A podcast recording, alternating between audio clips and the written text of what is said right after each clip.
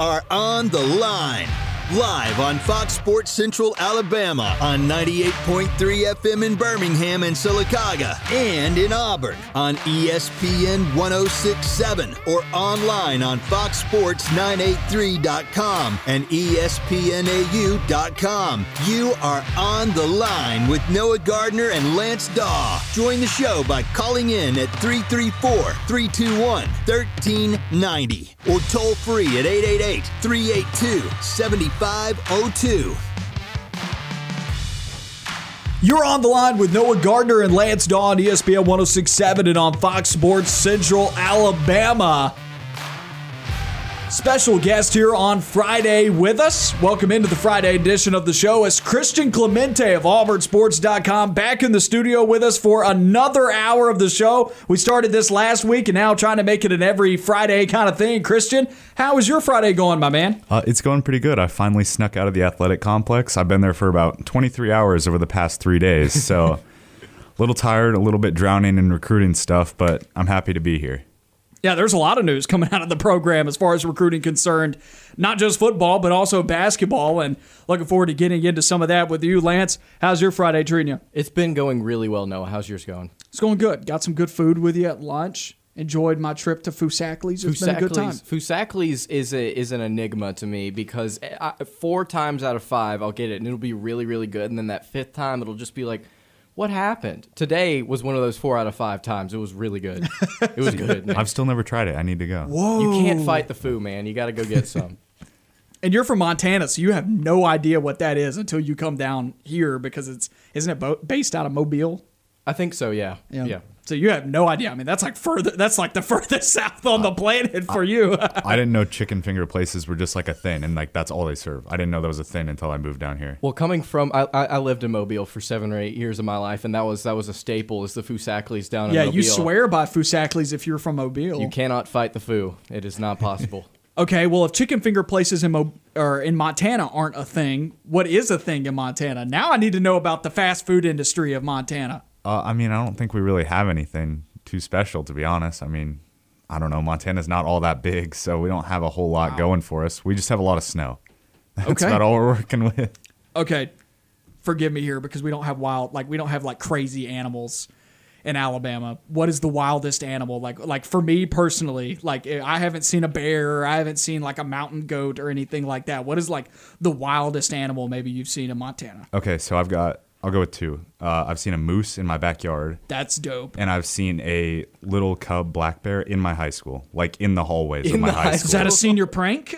no, it, it snuck in. I can show you a picture. It snuck in. It was quite the day. Wow. So I went to Auburn High School, and I think this was an attempt at a senior prank, but our equivalent of the little cub at your high school was a pig. So welcome to Alabama, right?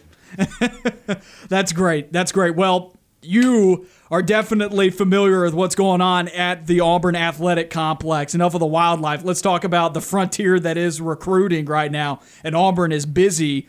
What is maybe the hottest tidbit that you've got right now? Auburn football is they've gotten to work since Tuesday. They have. They've had. I mean, I'm looking at the list here. We've written 20 plus probably stories of kids that are highly rated and that are important to Auburn, and I think Auburn is very interested in. There's been 200 plus kids over the past three days that have come through the complex. Some big names that really stand out to me so far um, that we talked to Eston Harris Jr., an offensive tackle uh, out of Beauregard. I believe he's transferring to Opelika, though, for his senior year. He seems like someone that Auburn is very high on. Uh, Jarrell Stinson, the cornerback commit out of Opelika, he was there. He seemed to be high on the new staff because he had obviously never met them. Uh, Kamari Wilson, the number 33 player in the class of 2022 is safety, he seems pretty high on Auburn. And then if I had to pick kind of one football player that really stood out and seemed like just blown away by Auburn, it was uh, Amarian Brown, a four-star wide receiver out of Florida, and he's a Rutgers commit actually. But you want to talk about someone that really looked like they enjoyed their time at Auburn and really enjoyed talking to these coaches? It was him. His exact quote was, "Auburn blew me out of the water." He looked like he was about ready to commit on the spot right there. He was he was very excited after that visit. So vastly different places piscataway new jersey and auburn alabama so that would be that would be quite the swing there to say ah i'm going to pass on rutgers and, and go to auburn I want to talk about Jarrell Stinson then. I'm interested in this one because I believe Gus Malzahn offered him, right? Yes, and he committed to the previous staff. He had never met this staff before. And then I believe Gus Malzahn offered him at UCF as well once he went down south. So what is the, kind of the vibe there? Do you think that was just like Malzahn throwing his hat into the ring? Do you think that there's any cause for concern there? Uh, so I think there is cause for concern, but it's not UCF. The two schools that are pushing for Jarrell Stinson the hardest are Florida with Coach Crime, Wesley McGriff. He's down at Florida now. Which and, he'll also be familiar with him. Yeah, exactly. And UCF. Uh, Stinson is in Florida for an official visit this weekend. He's in UCF for an official visit next weekend and then he's in Auburn again for an official visit the following weekend. This is someone that I think Auburn really needs to hold on to, and I think they do have a solid chance to, but they've got two schools pushing really hard for him. You talk about the quarterback position at Auburn. We've labeled that as a top three need in this recruiting class because you saw Kamal Hadden and Marco Domio both transfer out of the program how is this coaching staff approaching recruiting the cornerback position, which Stinson obviously a part of? So I definitely understand your, your point there. Why this is somebody they need to hold on to. Are there other names in that area of the defensive backfield that Auburn is going after at the moment? There are, yes. So Stinson, we mentioned. There's Benjamin Morrison, a four-star cornerback out of Phoenix. Um, he seems pretty high on Auburn. I would probably put him right behind a Marion Brown. He seemed very high on the program. Caleb Presley, a four-star cornerback. He's actually in the class of 2023 but he's all the way out from Washington. So that's going way out there. And there was another guy from Washington who was the number 13 player in the class of 2023 as well. Uh, this weekend, Emory Floyd just got here, a three star cornerback out of Georgia who's on an official visit. And he has gone out and said uh, to our Jeffrey Lee that Auburn is the favorite right now. So that's a guy to look out for. So they're definitely bringing guys in. I think they have a couple more cornerbacks coming in next week and the following week. Yesterday's show, we talked a lot about how important it is to start to build your program in the tr- in the trenches because a lot of different things stem from that. Looking on the defensive and offensive side of the football, who is an offensive guard or an offensive tackle that you're looking at in this class right now that Auburn has had on campus, and who is a defensive lineman that you've looked at that Auburn's had on campus that you see a lot of potential in? Okay, so Eston Harris, I mentioned him, the offensive tackle. Right. Uh, one guy they're looking at as well is Tay Woody, who can play offensive tackle or defensive tackle. Um, and that was really something big to him, and he enjoyed his visit. Another guy along the offensive line that I would look at would be there were two 2023 offensive guards. Uh, his name is actually pronounced Najee Harris, exactly like the Alabama running back. and then Harris Sewell out of Texas. Those two seem to really enjoy their time. And then a big guy to really look out for. He is 2023, but it's James Smith out of Montgomery. He's a very highly rated four star. He'll be a five star by the time things are all over. So that's another guy to look out for. Coming in this weekend, they have Caleb Artis, a defensive tackle out of New York, who's a highly rated four star. They have offensive tackle Jacob Hood, who's a highly rated four star out of Nashville. I think I like their chances there. And then they have a three star defensive tackle uh, coming in from Louisiana, and those are all official visits this weekend it seems like Auburn's recruiting from all over the place because you brought up Phoenix, you brought up Nashville, you brought up New York, you brought up a Rutgers commit. I mean, it yeah. seems like Auburn's recruiting from all over the place. What is your opinion on that strategy, or, or, what have you kind of picked up from this coaching staff on that recruiting strategy? Yeah, I think it's genius. This staff is from all over the place, and especially the West Coast. Um, some of these guys talked with this staff or pieces of this staff while they were at Boise State, so they're familiar with these guys. And kind of the philosophy you can take at it is, you know, these coaches, they don't have the relationships with these high school coaches down here as much, and they're still trying to build that. And these 2022 and even 2023 guys, they don't have the relationships quite as much built down here yet. So rather than try and play pickup and catch up against Alabama, catch up against Georgia, hey, let's go out to Oregon. Let's go win a wide receiver away from Oregon or Oregon State. Let's go out to Washington and beat UW for a recruit. So I think it's a really genius play, and they're using previous uh, previous history and where they've been before to kind of win some recruiting battles, and I think it's smart. Is there a theme across this week that maybe you've seen out of a position group? It seemed like the first day or two, it was very heavy on the trenches, whether it was offense yes. or defense. 100%. There's been a majority of offensive linemen and defensive linemen. There have been obviously some other players mixed in there, but it's been in the trenches. Something else that I've noticed that I want to bring up as well. It seems like there's been a flurry of Auburn high school players, as well as you bring up Eston Harris at Beauregard and then Stinson at Opelika.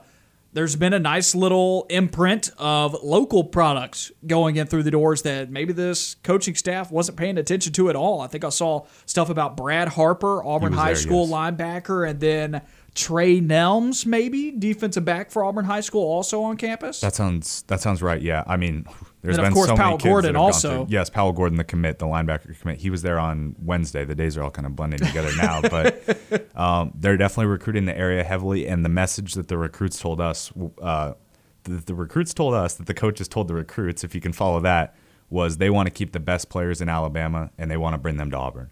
So they're definitely recruiting the area still. But like I mentioned earlier, they are willing to go out to other areas of the country and go grab some guys. I gotta know, man. Have you been to an Auburn High School football game yet? I have not. I want to go to one this fall though. Well, do you know what their schedule looks like? They play IMG. They do play Yes. IMG, and that's the last game of the regular The, uh, season. the safety that I brought up, Kamari Wilson, number 33 player in the class, he actually joked because Davis Harsin, Bryan Harsin's son, obviously plays on the team. He's like, man, I don't think Coach Harsin is going to like me too much after that game. There's also a recruit at Park Crossing, which I'm currently forgetting. It's a defensive tackle slash defensive end, almost a Colby Wooden type. I feel like is the position that he would play on the defensive Curtis line. Perry? It is Curtis Perry. He plays for Park Crossing. You guys got to be at that ball game. Auburn Park Crossing's the season opener on August 20th. So that, that might be a you, you should Yeah. go and get yourself some Southern experience with high school football because I'll tell you, Auburn High School Stadium, Duck Samford, JUCO stadiums wish that they had a stadium as nice as that. It's nice. I've been, I mean, I've been around it, but I haven't That's been in right. it yet. So I'll definitely have to try and catch a game this fall. and everything's going to be full capacity again. We found that out for Auburn football today as well. That's got to be exciting. Any of the recruits said anything about the Auburn environment? I, I'm sure it's got to be different. We we talked about this last Friday as the dead period was getting ready to be lifted this week on Tuesday. Auburn sells the Auburn experience. What did what what were some of kind of the, the themes that some of these recruits were saying as they were coming out of the complex? Like, oh my gosh, it's great to be on a campus, and then not to mention they're they're getting to be on Auburn's campus. Yeah, you want to mention that one thing probably every recruit said it was the family atmosphere. They really, pretty much every recruit pointed to that. You know, you would ask, what was the highlight of the visit or what really stood out? And they would say it was the family atmosphere. I love the coaches. I love the graduate assistants. I love the people that were helping us. I like the people in the town. They really like the family atmosphere. And a lot of recruits like the idea that big football complex that's getting built. They were pretty excited about that. Late in the recruiting class this season, obviously Auburn picked up Jarquez Hunter from Mississippi, and then recently they got the Central Michigan transfer Jordan Ingram. But they have not, from what I understand, they've not had a running back visit for, for an official or unofficial visit yet. Are they going to do that sometime in the near future, or do they? Do you think that they're comfortable with their running back mo- room moving forward, even with Shaun Shivers potentially gra- graduating this season, and we may see Tank Bigsby leave early for the NFL after his junior season next year? Yeah, so I think they're definitely going to have to go out and find at least one running back in the 2022 class. We, like you mentioned, we haven't seen anybody come in yet, and there's nobody to my knowledge that is coming in. The only running back that I've talked to was a 2024 guy, so that's way out there. But there's definitely something that's definitely something they're going to have to look at, and it may come from the transfer portal. We got to talk with the coaches a little bit, and you know they were talking about how they feel strongly about what they've been able to do through the transfer portal so far. The SEC eliminated that rule on the interconference transfer rule. We'll need to talk about that coming up on the other side of this break. We got Christian Clemente of AuburnSports.com with us on the show for the entire first hour. Stay tuned. More great recruiting tidbits. Also talking about the transfer portal when we come back. You are on the line with Noah Gardner and Lance Dawe. We'll be right back.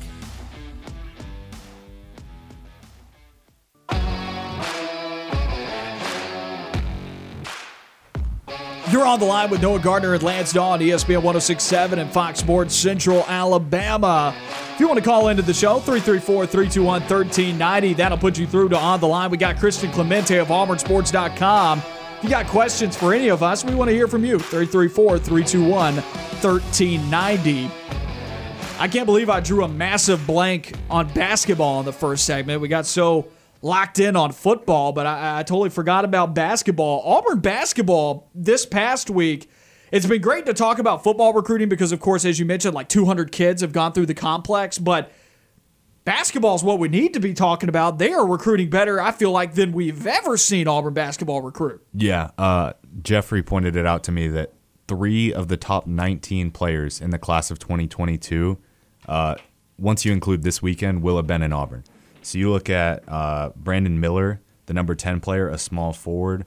You look at Zion Cruz, a shooting guard from New Jersey, the number 19 player, and then Jarace Walker, the number 9 player. They will all have been in Auburn after this weekend concludes, and that's not including some 2023 five stars, some highly rated, uh, you know, four and three stars that aren't in the top 19. Bruce has brought in some dudes that can play, and I think Auburn has a chance to probably land one or two of those guys. Which is crazy. Which also you look at Auburn's recruiting class for this year, which is which is only housing one player, but I mean, he's a top five overall yeah. recruit, period. And it's kind of shocking in this day and age with how many different leagues are now appearing across the nation. You, of course, the G League's new program for athletes to be able to tap into and make some money. That one's been around a little bit more than the league in Atlanta. I, am drawing the overtime league. Yeah, the overtime league. It's like these new leagues are appearing, trying to snatch up some of these best players you seem to believe Auburn's got a, a pretty good shot to get some of these guys in, maybe though. I still think so. I mean, Bruce has developed quite the talent pipeline in Georgia, um, much to Georgia's chagrin. So I think I think Bruce has a chance to get get some highly rated guys, and then you know mix in some four stars. Which the fact that we're saying mix in some four stars is kind of crazy, yeah. and then still get. I mean, there's some talented three stars out there, man. You want to talk about guys like Bryce Brown, Allen Flanigan was a three star don't hate on some three stars. There's some good three stars, and I think there's a couple that Bruce has a chance to get. You've kind of got your ear on the ground here, and, I, and I'm, I'm curious to get your opinion because you're more of an expert on this category than I am. Because you're the one covering basketball recruiting. Do you think that these new leagues appearing are truly a threat? I think they are. Yes. Um, I mean, that's just it's the way college basketball is now, and that's the way recruiting is. Um, Auburn offered the Thompson twins. Uh, I believe they're out of Georgia. And a week later, they announced that they were going to the overtime league. Scoot Henderson, a guy that Auburn felt really good about for a long time, he's going to the G League. So that's just the way college basketball is now. But that's the way it is for everybody. It's not just Auburn getting affected by these different leagues. So yeah, I mean the top twenty, top twenty-five players get knocked off the board. You just get the next top twenty, top twenty-five yep. players, and then you're one of the best teams in college basketball. Lance. I think there a lot of Auburn fans are really focusing in on this team and all the recruits that Auburn's been able to bring in, thinking that this is really going to be the year. But I don't see a lot of people already looking forward to next year's recruiting class. What is Auburn going to have to go out and get after this season? Because obviously Auburn's going to have some guys leave early for the NFL draft. There's so much talent NBA. that could, or NBA dra- draft. I'm sorry. You know that's a fantastic question. Um, I believe. In my head, I think Allen Flanigan is gone. I think Jabari Smith is gone and Walker Kessler is a toss up. I couldn't tell you whether or not Walker Kessler goes. So those are the guys that you need to replace for sure. Uh, I brought up Brandon Miller, the number 10 player in the class. He's a small forward. Maybe he would slide in where Allen Flanigan goes. Jarace Walker, the number 9 player out of IMG Academy. He's a power forward. That dude is built like Zion Williamson, but he is more cut than Zion. That is a big guy. I'm looking forward to interviewing him. I believe he's leaving on Sunday because he is just massive. So I want to see what he's like in person. Um, Nick Smith, a point guard, I think they're really targeting him out of Arkansas. He's the number 39 player in the class. So I think there's definitely going to be, you know, you brought it up, there's one guy in this class. There's going to be way more than one guy in next year's class for sure you're going to have to. Th- this could be kind of a rebuilding year in terms of, or at least, uh, I, I don't want to say rebuilding year because Auburn, the, the cupboard isn't bare this year. You typically label rebuilding years where the cupboard's already bare. This is a preparing year, right? For for when you've lost, where you will lose everything at the end of this season. Yeah. How has Bruce Pearl built this program to this point where you're kind of reloading, but it's, I don't want to say it's turned into one and done factory because it's not, but Auburn has had one and done's for the past two years now and you expect more players to leave for the draft this next year. If Justin Powell stuck around, you could have saw three or four guys as potential first round draft picks next year. Yeah, I mean, I think that's just the way college basketball is now. I brought it up with uh, the different leagues. There's now that the one time transfer rule is in effect, you never know when a player is going to get unhappy and decide that they want to leave yeah. or they want to go home. That probably like makes that. things easier for the program to stay afloat, though, when you do lose guys. It does, yeah. It's it's a give and take scenario. Um, it hurts Auburn, it helps Auburn this year I think it helped Auburn more than anything else. But I mean, Bruce has really changed changed the program entirely. You're looking at all the guys that he's bringing in. You're looking at the recruiting classes. I mean, he's just bringing in five stars like it's nobody's business, and I think I think he'll get one or two five stars for next year. The SEC, and you bring up the transfer rule. The SEC eliminated its intra-conference transfer rule yesterday. That decision means across the conference, players like Henry To'o, TJ Finley at Auburn on the basketball side of things, Desi Sills, KD Johnson, all these guys, they're playing basketball next year for the Auburn Tigers, or they're playing football for the Auburn Tigers. What does this mean for Auburn moving forward this year? Uh, for this year, I mean, I think it was extremely important, and I think it was something that Auburn was prepared for. So if it didn't go through, that would have been a problem because they brought in the guys like T.J. Finley, they brought in the guys like Donovan Kaufman, Desi Sills, KD Johnson, etc. So if that ruling didn't go through and it wasn't passed, that would have been problematic because they were counting on these guys to be big contributors. But is everyone good to go? Yes, uh, everyone should be good to go. To my knowledge, I know there's been the rumors out there about Desi Sills. I haven't heard anything official. The only thing I can tell you for certain is he's not on campus, but Zep Jasper and KD Johnson aren't on campus. So, as far as I know, to my knowledge, everything is good. Everything's still good to go. As far as I know, I couldn't tell you anything. That could change though. on a, on on the you know the flip of a coin too. You Yep. know, I mean that's just the nature of today's day and age in college basketball. Things happen on a day to day basis. Uh, so yeah, other major transfers across the SEC. There weren't a whole lot of interconference transfers on the football side of things, at least ones of note. But of course, Henry To'o To'o to Alabama, that kind of flips the scale a little bit on defense. Nice pronunciation, by the way. I never knew how to pronounce his last name, so it's good to know that. But that is a big addition for Alabama there. Yeah, and, and you talk about the defensive side of the football, you see how many returning starters that they have. They have eight coming back from last year's team that statistically Alabama fans at the midway point were pulling their hair out of their head because of Pete Golding's defense after the Ole Miss game. But by the end of the year, it was one of the best defenses in the SEC, which says something because defensively in the SEC last year, you could be top of the conference and be ranked like 38th nationally. So like it, last Yeah. year was a down league when you look at it statistically for uh, for all these teams on the defensive side of the football. To'o To'o makes a good defense great. I feel like Lance, you got any thoughts on that? Yeah, I think he's definitely going to be a really important piece for Alabama. Another guy worthy worthy of note that's transferring within the SEC is Arik Gilbert from LSU to Georgia. Something I wanted to ask that. you is how is he going to be able to implement it, it be implemented in this Georgia offense that's going to stretch the field this season? Well, since George Pickens is out, isn't he going to be playing like a wide receiver tight end hybrid position? Yeah, I wouldn't be shocked. I, I wouldn't be Kyle shocked if they put him in the slot. Yeah, that's what I was seeing a little bit. I mean, that's nuts. And Georgia got uh, Derion Kendrick out of Clemson too. I think Georgia. You can mark me down for it. Georgia is the team to beat in the whole SEC this year. Really? I think they are very, very good. They have that tough game against Clemson. I want to say it's to open the season or it's very early in the season. But outside of that, they're kind of they kind of have an off year in terms of their scheduling. They don't have to play like Alabama or anything like that. So I think Georgia's very good, especially with those two new additions. When you look at what Auburn's bringing in, obviously T.J. Finley and then and then Donovan Kaufman from Vanderbilt. Moving forward, who do you think is going to be more important for the Tigers at the end of their career? Whenever we're looking back and both of these guys are gone, who are we going to say was the better player overall?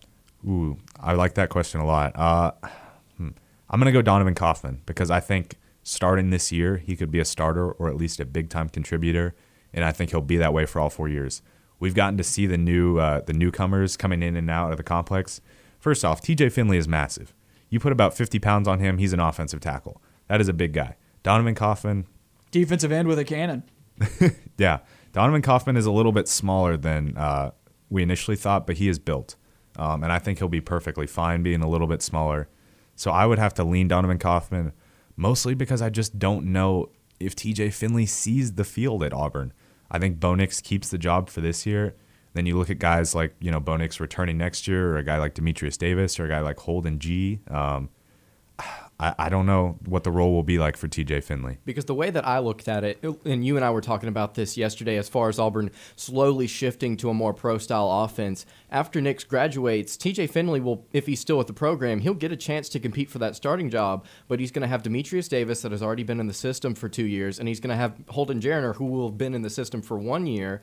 And you begin to think, okay, where does TJ Finley's time actually begin? It, it would be so late in his career, and Auburn's got other options on the roster that already that will have have been more developed, in my opinion. I think Dematrius Davis and Holden Geriner, even though Geriner would be getting there after Finley, I th- I just feel like Auburn would want to lean that direction. What are your thoughts on that? No, I agree with that completely. I'm a big Holden G fan. Um, I'm not going to pronounce his last name because I cannot get it right until I meet him. When's he on campus? He'll be here next Friday. It's for an official visit. Um, but You can ask him then, my man. Yep. Get it, stick out the recorder and say, "How do we pronounce your name?" And then provide it for everybody. that's the plan. Very first question. Not how was the visit, anything like that. Please pronounce your last name. But you know, you could create a YouTube page for like just like college football or just like collegiate athletes, get them all to pronounce their names. People will go there for that. I'm telling you, you get massive views and then have Google ads on it and everything. You'll make some bank. I just I just came up with a business plan for you.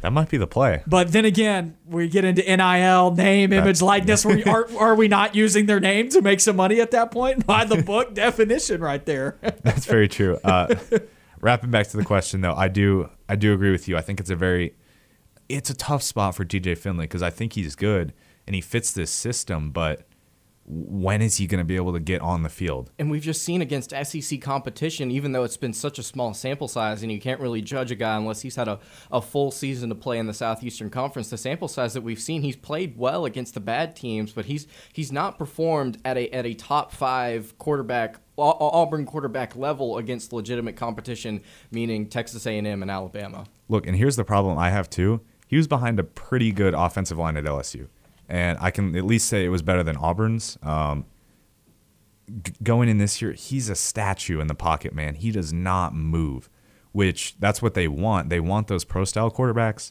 but they can't really implement that system until they can build up the offensive line a little bit better. So, if you put him in there now, he is. He's gonna have a tough time behind he's going to that get eaten alive, Yeah. just like Auburn ate him alive last year in that ball game. I mean, think about that. He had the interception. He also had the fumble that came off as an interception out of his hand. I mean, he struggled last year against Auburn because they couldn't block. That was Auburn's best defensive line performance by far. On the other side of this break, we're going to rank the teams that you would like to see Auburn play that are currently not scheduled. Stay tuned for that conversation. We got some hot takes coming up.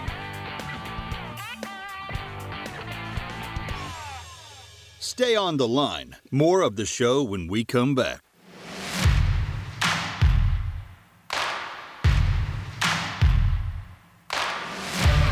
You are on the line. Live on Fox Sports Central Alabama on 98.3 FM in Birmingham and Sylacauga and in Auburn on ESPN 1067 or online on foxsports983.com and espnau.com. You are on the line with Noah Gardner and Lance Dawe. Join the show by calling in at 334-321-1390 or toll free at 888-382-7502.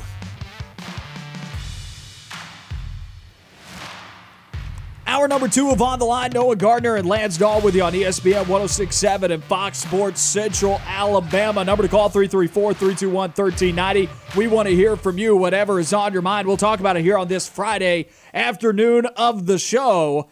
Big thank you there to Christian Clemente of auburnsports.com for joining us in that first hour. If you missed any of that, go and find the podcast wherever you get your podcast. Taking a look at our Twitter poll from yesterday. Our Twitter poll yesterday was asking folks if they thought that the Auburn offensive line would improve. That poll closed, and we've got the results for yesterday, what everybody thought, on the line poll at ESPN 1067. That's how you can find us on Twitter. Will the Auburn offensive line improve this season? 60% said yes, 10% said no, and then 30% said please with prayer hand emojis. and I'll be honest, I was one of those people. I, w- I, I answered yes on a couple different of my uh, burner accounts. One of them definitely is not at the underscore mason jar. Definitely would not encourage Subtle you promotion? to go, definitely would not encourage you to go follow that account for the memes. But no, I, I answered on my uh, Twitter Twitter at th- at Dog Pound. I answered please because we were talking about it on yesterday's show. I'm just optimistic. I'm just I just have hope for this team, man. I just want it to be, and I don't know necessarily if Auburn is going to improve. There are, there are signs from different players that like in a new scheme heading into their senior year. It's like yeah, these guys should improve at least a little bit, but I don't know whether or not it's necessarily going to happen because I, I have I have fear that Alec Jackson and Nick Brahms are, are just not necessarily the answer. And I, I have hope that they will be able to take the next step, but I, I just don't know. I just don't know. I believe the right side of the line is the best side of the line. It's the strong side for me, especially in terms of running the football. You look at Brodarious Hamm at right tackle. That guy was meant to run block.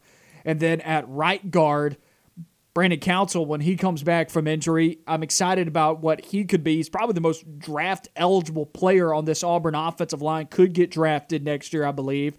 I don't know how highly it would be. You're looking at probably a day three right now for Brandon Council, but still, he's an offensive lineman that could get drafted, and that says something when you're talking about this offensive line. The left side is where I've got my worries right now for Auburn. Is Alec, Jan- is Alec Jackson an improved pass blocker? Also, I wasn't super high up on Tashawn Manning last year. And guess what? You look at how Auburn's recruited the offensive line. Do you know what those guys were out of high school? I don't. They were low three star defensive tackle recruits. That's right. Yeah, J- Jackson was not. Jackson was not an offensive. No, it wasn't him. But Auburn's got. no, Jackson and Manning both were defensive were, tackle okay. recruits that were three stars. Wow. That were moved to the offensive line. And, you know, they- they're, they're good enough. Obviously, they're the best players at those two positions. And, I, and I'm not trying to say anything about their high school pedigree or anything like that. But if you're comparing the left side of Auburn's offensive line, this, the, the side that is deemed typically on most offensive lines where it's more important for these guys to be able to pass block, the side that's protecting your quarterback's blind side. Left tackle is one of the highest paid positions in the NFL, you know, to protect your quarterback.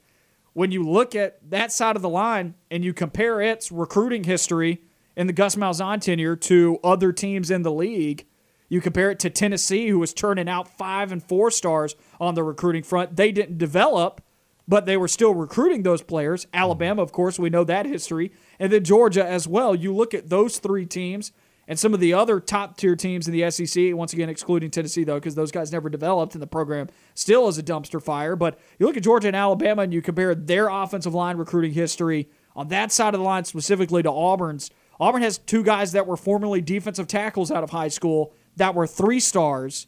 Alabama and Georgia are recruiting players that year in and year out are going to the NFL and are playing as rookies. They're like first round draft picks at both of those spots. That's why Auburn's lagging behind right now, and it finally has caught up to them. Year in and year out, kind of started around 2017, 2018. 2017's recruiting class was probably the last year that Auburn actually had a decent offensive line recruiting class. That class, I believe, was Austin Troxell's class. I think Nick Brahms also was a part of that around that time. And those guys really haven't developed. But that was the last time where you actually saw like decent numbers where Auburn recruited a decent amount of offensive linemen. After that, it started being a problem. And in 2018, Auburn misses on several offensive linemen. It doesn't go great. And you're like, all right, it's just one year. It'll be all right. 2019, it happens again, and you start to raise your eyebrows a little bit. You're like, man, this is this is now a need. This is a concern. And then nothing fixed it in 2020 either. Auburn yet again, they had players decommit out of the class. There was some positive things happening, and then at the end of the season, Malzahn gets fired. You see a couple of guys decommit. Auburn only brings in like two offensive linemen from last year's class. And they lost several in the process as well, so they really didn't recoup all, the, all those losses. And after three years, this is the season where it's finally caught up. It's finally caught up to you right to a And- degree last year as well. and we've talked about it a little bit on the show about it players stepping into different situations around the SEC and how that affects the skill position players' ability to actually thrive. And something that Derek Mason has talked about quite a bit this spring is he understands that football games are one of the trenches, and he's got to be able to go out there and get the best guys that he possibly can to play on that defensive line. And Will Friend has to understand that he is a very talented recruiter, but he's got to be able to develop the talent that he gets for Auburn it, transitioning from the high school level to the college level, Auburn's got to be able to try and, and fight back on the recruiting trail. Now s- sitting under Harsin, they've got to be able to get some of those four and five stars back away from Alabama and Georgia because what they're able to do in the trenches allows them to go out and get four or five star receivers, running backs, and quarterbacks and, and it allows them to play to that ability. You see Auburn get a guy like Bo Nix, five star coming out of high school, really, really talented player, had all the potential in the world, but you put him behind an offensive line that's shaky at best in his sophomore season, and you don't give him a defense to, to lean back on that is full of four or five stars and plays to that level, you're not going to develop him. And I and a lot of Auburn fans are really upset with the way that Bo Nix's progression has gone over two seasons. But they, they, you can blame stuff on Nix, but there are a lot of things and a lot of factors surrounding him that were not under his control. And it's the reason why I believe guys like Bryce Young and JT Daniels are going to have success is you it starts with that offensive line. It starts with that offensive line recruiting. You got to be able to go out and keep those guys. And it's something that Malzahn was not able to do Example being, he was playing two defensive tackles at that uh, on his left side of his line to to end his tenure with the Tigers. You have to be able to put your five star skill position players in position to succeed when you get them. And Auburn's not been able to do that, and that's the reason why Malzahn was shown the door. It's the reason why you're talk, talking about Georgia and Alabama's recruiting. They are just so far ahead of the game, the entire game right now, when it comes to recruiting those guys and Auburn's just got to be able to get back on the recruiting trail and essentially kind of start over. And Auburn has the ability to do it. They're a pre- prestigious program. They're a legitimate SEC contender. I wouldn't say every single year, but they're consistent. Um, as far as blue chip ratio far, is concerned, yes. Auburn has the talent on their roster each and every season to at least challenge right. with the right coaching and if things can align in the right season. So I'm not saying it's hopeless. I'm not saying oh Alabama and Georgia are recruiting out recruiting everybody. It's going to be like that forever as long as Smart and Saban are there. No, Auburn's got the ability to do it. We've seen it in the past. They just got to be able to keep them and develop them. And now that Auburn's got a new coaching staff, now it's kind of a fresh start. I think they're going to be able to do that and it starts and they know it's important because you see who they're bringing on campus. It starts now and they're doing that and I think it's a really good thing. Auburn's coaching staff is going is doing all the correct things right now. It's just the question of whether or not Auburn fans will be patient enough to see the payoff in a season or two after this season. Because I agree with you. I think 2022 is a rebuilding season, but you've got to be able to give it time past that in order to see the fruits of this coaching staff's labor. I just put up a new Twitter poll for today, and this one's going to be fun. I'm expecting some. I'm expecting some pushback on this question. I think that this is an excellent question that you asked yesterday. And I'm hoping we get a lot of engagement on this. I'm looking forward to this. Find us on Twitter at ESPN1067. Today's on the line poll, and we want to hear from you as well. Not only do we want you to respond to it, go and vote in that poll on Twitter, go and comment at us. We want to hear from you. We also want you to call in 334 321 1390. What are your thoughts on this? Which game is Auburn more likely to win this season? At LSU or versus Alabama? And you brought up the history since 2000 at both of these locations we're talking road games in Baton Rouge. Auburn is 0 10 since 2000. Since 2000 in home games against Alabama, Auburn 6 and 4. That's right. And overall, Auburn has a losing record, 8 and 13 against against Louisiana State and they have an 11 and 10 record against Alabama, albeit that 2002 to 2007 stretch was really helpful. Whenever you win six in a row in the series, it's probably going to be beneficial for your overall record since 2000. But it's an interesting question to pose. And something I do want to note about Gus Malzahn eh, to to to give him a compliment towards his, his coaching ability.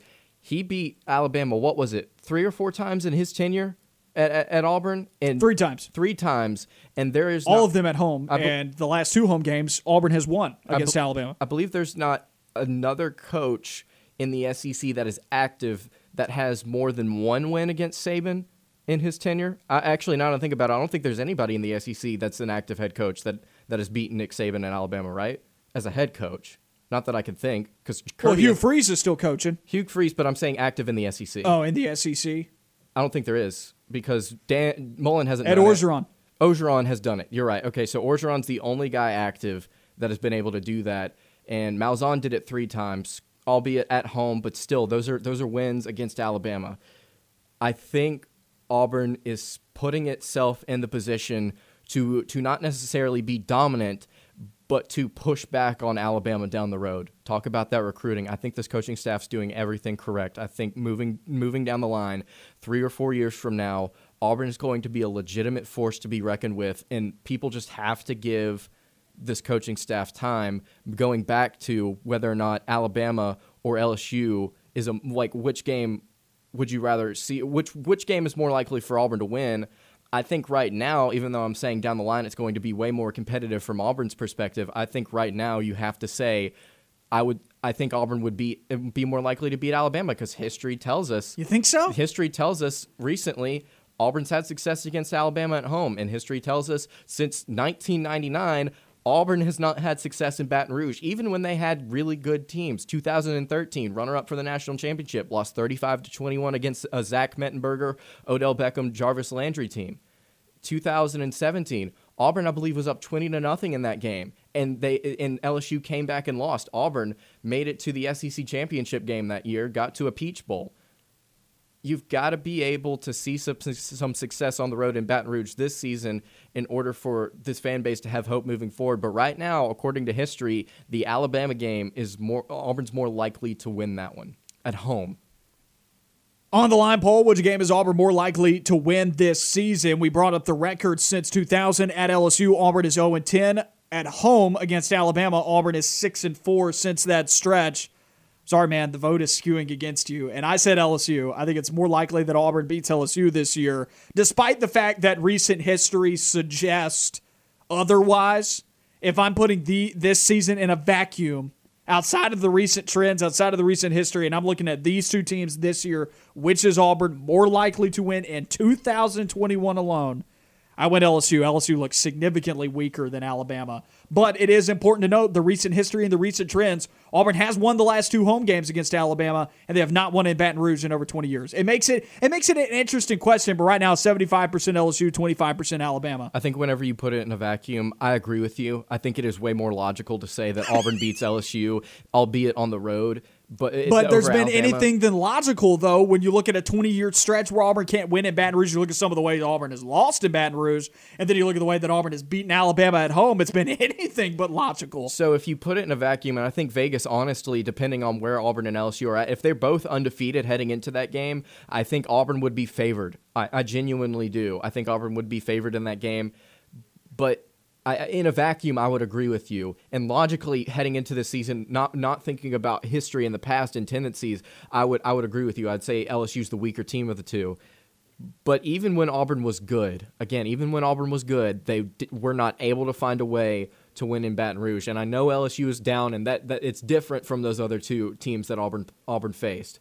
But history just shows some weird things happen in Baton Rouge, and Auburn's not been able to come away with a win in a very long time. In a vacuum, I would agree with you. But outside of that, you know, Auburn's had some magic go their way at home against Alabama, and it's it's an interesting question to ask because there there are two different Because of ways- recent yes, history. there are two different ways to look at it: logically or historically, like ten, just tendencies. So and the a- tendencies defy logic in some ways. and and I I see the rationale in saying Auburn would beat LSU and lose to Alabama this season. That makes a lot of sense. Like I, I agree with that, but it's just really hard to to commit to that fully. Whenever you've seen time and time again Auburn not come away. I've not seen it in my lifetime. Okay, so I've not been able to physically actually. see you don't it. know what it's like. I don't know. I don't. I've never don't know what it's tasted like. it, so I just go with what I know. You're going to know what it's like this year. And I'm going to stay consistent with my off-season discourse that I've had about Auburn football for this upcoming year. I said that it was more likely that Auburn beats LSU than they beat Penn State. I like Auburn's chances in that game more. And if I like Auburn's chances to beat LSU more than I like them to beat Penn State, well, then I, I, I definitely like Auburn's chances to beat LSU more than I do for them to beat Alabama. But one thing is, is for sure, this is the type of schedule where things get weird in an Auburn football season. This is the type of schedule when you get Alabama and Georgia at home, you get LSU and Texas A&M on the road. These are the years where things get where things get weird. and you play that weird team in the SEC East that you don't really see often, like Auburn playing Kentucky in 2010 and that in that stretch, and then Auburn playing South Carolina on the road this year before the Iron Bowl. I mean, it's just a it's a it's an interesting schedule. It's an interesting schedule, and that South Carolina game, I think Auburn's definitely going to win that one. But it's really weird to see Auburn go on the road against an SEC opponent that they've not played often. I know they played last season, but you you never schedule them back to back it's going to be an interesting schedule for Auburn football this season. On the line, Paul, which game is Auburn more likely to win this season? Keeping in mind the record since 2000, Auburn is 0 10 against LSU on the road since 2000, 6 and 4 against Alabama at home since 2000, 82% LSU, 18% towards Alabama. Find that on ESPN 1067 on Twitter. More of On the Line coming up. Are On the Line with Noah Gardner and Lance Dawe. We'll be right back.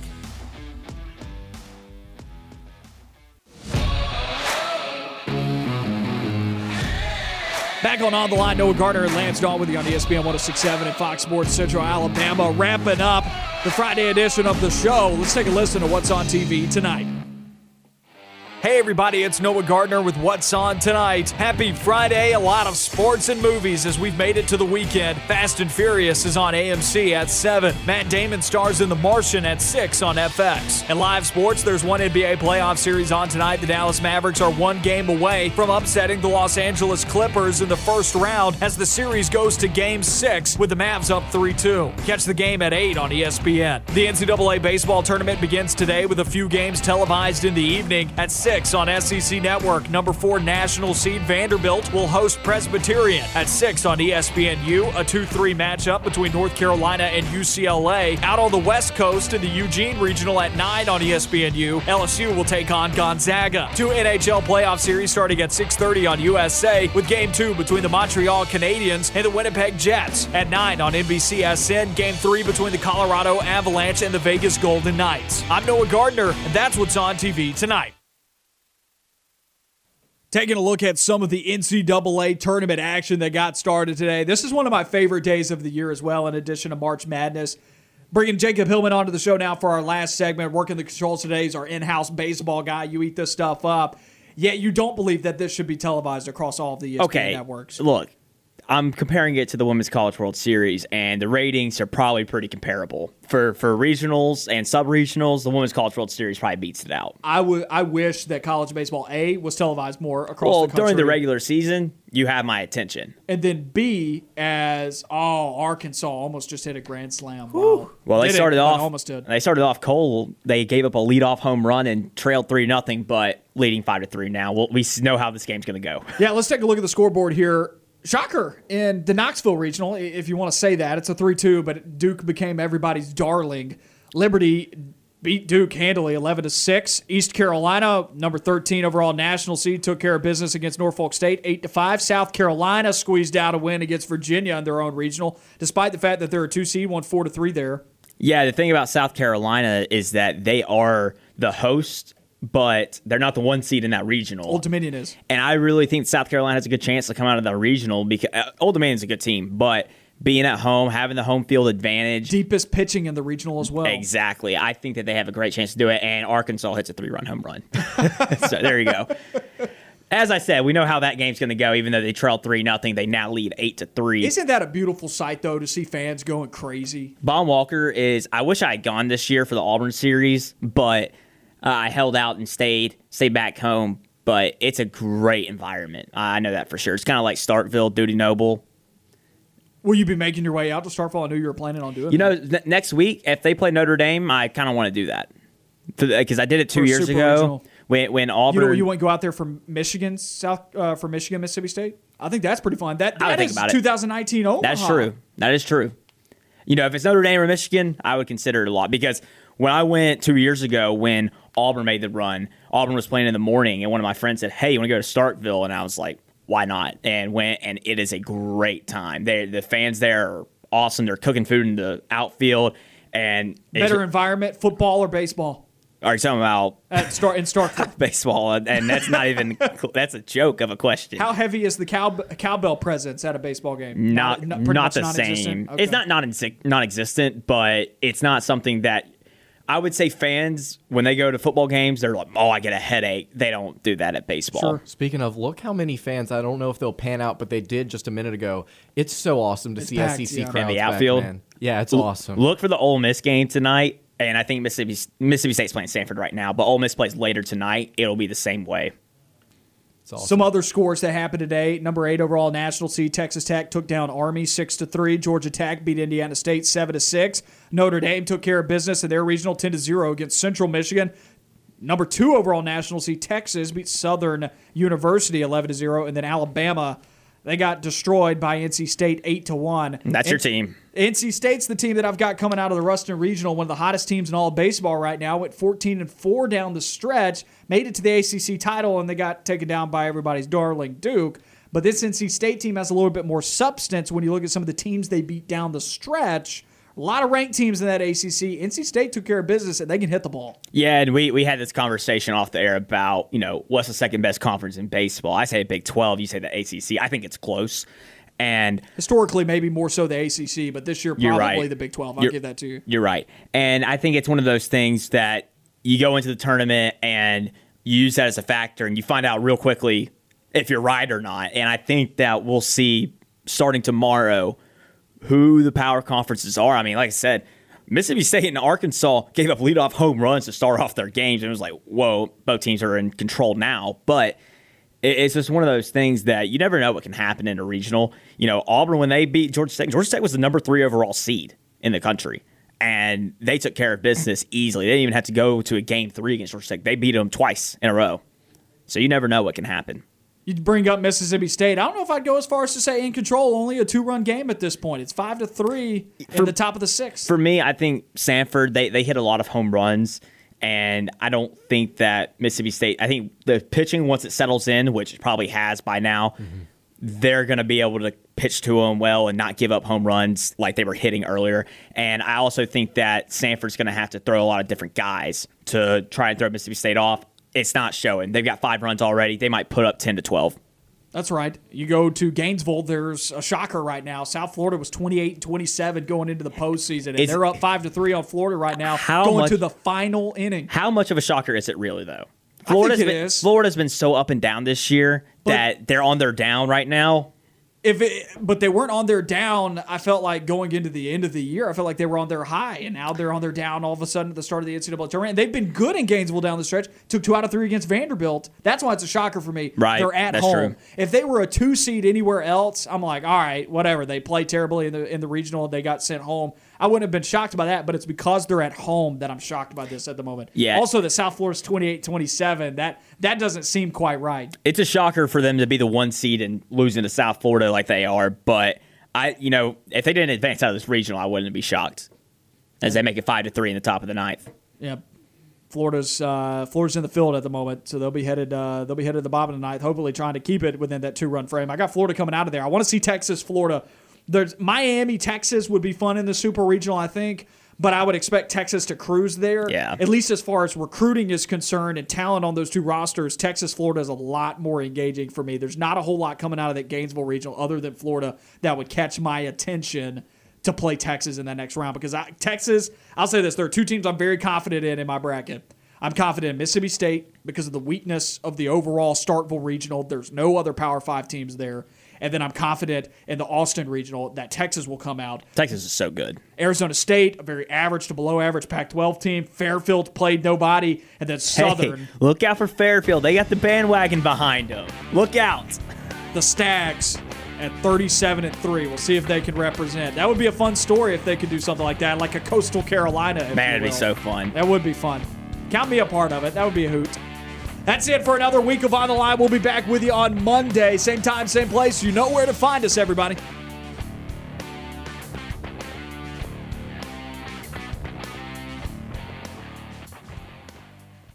Oh,